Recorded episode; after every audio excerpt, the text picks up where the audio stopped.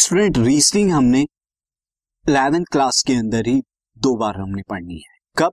एक तो chapter number four induction principle of mathematical induction में आपने रीजनिंग पढ़ी थी।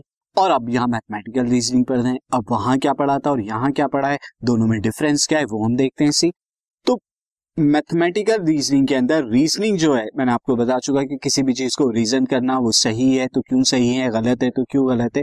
वो रीजनिंग जो है टू टाइप्स की है मैथमेटिकल रीजनिंग एक तो इंडक्टिव और दूसरी डिडक्टिव एक इंडक्टिव रीजनिंग एक डिडक्टिव रीजनिंग इंडक्टिव रीजनिंग आपने चैप्टर फोर के अंदर पढ़ी थी. यहाँ जो आप पढ़ने वाले हैं here you will learn about deductive reasoning you will learn about deductive reasoning अब डिडक्टिव रीजनिंग इंडक्टिव रीजनिंग से अलग कैसे?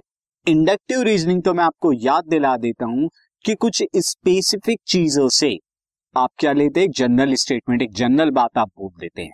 कुछ स्पेसिफिक चीज़ें लेते हैं और उनसे जनरल बात बोल देते हैं। जैसे कि एक बॉय है बॉयज़ हैंडसम एक दूसरा बॉय हमने देखा, वो भी देखा another boy is also handsome एक तीसरा बॉय भी हमने देखा अगेन सो मैनी यहाँ पर मैं आपको मैथमेटिक्स के अंदर ही बता देता हूँ। So there are n boys n boys हैं और उन एन बॉयज़ में हमने एक बॉय को देखा और एक बॉय को देखने के बाद यहाँ पर हमने कहा कि ओके इन एन बॉयज़ में से वन बॉय क्या है? वो हैंडसम है.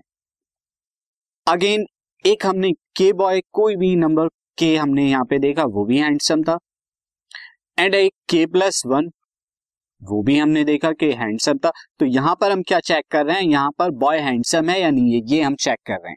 तो फ़र्स्ट बॉय भी हैंडसम था, कोई के एथ बॉय होगा, यानी एन बॉयज़ में से कोई के एथ बॉय अगर हम नंबरिंग करेंगे वन टू थ्री ऐसे करके के एथ बॉय होगा, वो भी हैंडसम है, और के प्लस वन भी हैंडसम है। तो मैं ये डिडक्ट कर सकता हूँ यहाँ पे यहाँ पे के ऑल बॉयज़ आर हैंडसम तो यहाँ पर आपने क्या लिया? स्पेसिफिक यहाँ पर रीजन लिए स्पेसिफिक सेंटेंसेस और उससे जनरलाइज आपने आइडिया दे दिया कि भाई सारे बॉय हैंडसम होते हैं। बट डिडक्टिव रीजनिंग थोड़ी अलग होती है। डिडक्टिव रीजनिंग में क्या होता है? सी यहाँ पर क्या होता है स्टूडेंट यहाँ उल्टा होता है, यहाँ जनरलाइजेशन से, यानी जनरल स्टेटमेंट से स्पेसिफिक कंक्लूजन आप देते जबकि वहाँ पे स्पेसिफिक कंक्लूजन से, यानी स्पेसिफिक स्टेटमेंट से आप एक जनरल स्टेटमेंट बोल दिया। वो स्पेसिफिक क्या थे? कि भाई फ़र्स्ट भी आपका बॉय हैंडसम है सेकंड भी आपका हैंडसम है थर्ड भी हैंडसम है एंड सो ऑन के भी हैंडसम है आपका बॉय के प्लस वन है बॉय भी हैंडसम है तो ये सब स्पेसिफिक आपके क्या थे? कंक्लूजन या स्पेसिफिक स्टेटमेंट थे।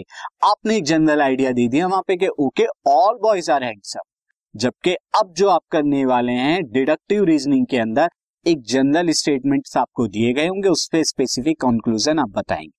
किस तरह से? सी मैं आपको एक बेटर एग्ज़ाम्पल से बताता हूँ। सी यहाँ पर मैं एक सीता गर्ल है and Sita is a girl ये आपको मैं एक जनरल यहाँ पर जनरल स्टेटमेंट बता रहा हूँ। अगेन एक और स्टेटमेंट मैंने बताया ऑल गर्ल्स आर ब्यूटीफुल तो Sita is a girl Sita एक गर्ल है and all girls are beautiful बाकी सारी लड़कियाँ जो है, सारी की सारी लड़कियाँ ब्यूटीफुल होती है। तो अब मैं यहाँ से कंक्लूड कर सकता हूँ, इन जनरल स्टेटमेंट से मैं कंक्लूड कर सकता हूँ स्पेसिफिक कंक्लूजन कि सीता भी ब्यूटीफुल होगी, क्योंकि जब सारी लड़कियाँ ब्यूटीफुल है, सीता भी ब्यूटीफुल है, ये हमारे जनरल स्टेटमेंट हैं। यहाँ से स्पेसिफिक कंक्लूजन आपने बता दिया कि सीता भी ब्यूटीफुल होगी। यही होती है स्टूडेंट डिडक्टिव रीजनिंग एक और एग्जांपल से समझते हैं। See Mohit Khurana is a doctor एक जनरल स्टेटमेंट है। And all doctors are educated सारे डॉक्टर एजुकेटेड होते हैं और मोहित खुराना एक डॉक्टर है। तो अब मैं क्या कंक्लूड कर सकता हूँ इन दो चीज़ों से? मैं ये कंक्लूड कर सकता हूँ कि मोहित खुराना डॉक्टर है और डॉक्टर एजुकेटेड होते हैं तो that means Mohit Khurana is educated Mohit Khurana भी एजुकेटेड होगा, मैं ये कंक्लूड कर सकता हूँ। ये अनदर एग्ज़ाम्पल है डिडक्टिव रीजनिंग का। क्यों? क्योंकि यहाँ पर आप जनरल स्टेटमेंट से एक स्पेसिफिक कंक्लूजन को डिडक्ट करते हैं। जबकि इंडक्टिव में उल्टा होता था, वहाँ पर आप क्या होते थे? स्पेसिफिक स्टूडेंट से स्पेसिफिक स्टेटमेंट से जनरल स्टेटमेंट आप बताते थे। Now see one more example mathematics में हम देख सकते हैं। See the example is 14 is an even 14 एक इवन है। Even are divisible by two and evens क्या होते हैं? इवेंट्स का मतलब सारे इवेंट्स क्या होते हैं? डिविजिबल बाय टू होते हैं। तो 14 जो है, वो एक इवन नंबर है। सारे इवन नंबर दो से डिवाइड होते हैं। तो मैं ये कंक्लूड कर सकता हूँ कि 14 is also divisible by two 14 भी डिविजिबल बाई टू होगा। क्योंकि 14 इवन है। 14 इवन है और सारे इवन दो से डिवाइड होते हैं तो ये मैंने कंक्लूड कर दिया कि 14 भी दो से डिवाइड होगा। तो ये होता है हमारा स्टूडेंट डिडक्टिव रीजनिंग जो इस चैप्टर में थ्रू आउट आप पढ़ेंगे, जहाँ पर आप क्या करते हैं? जनरल स्टेटमेंट से एक स्पेसिफिक कंक्लूजन को ड्राइव करते हैं।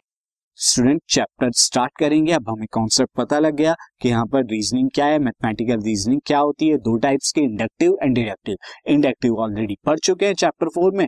अब यहाँ पर हम डिडक्टिव रीजनिंग को पढ़ेंगे।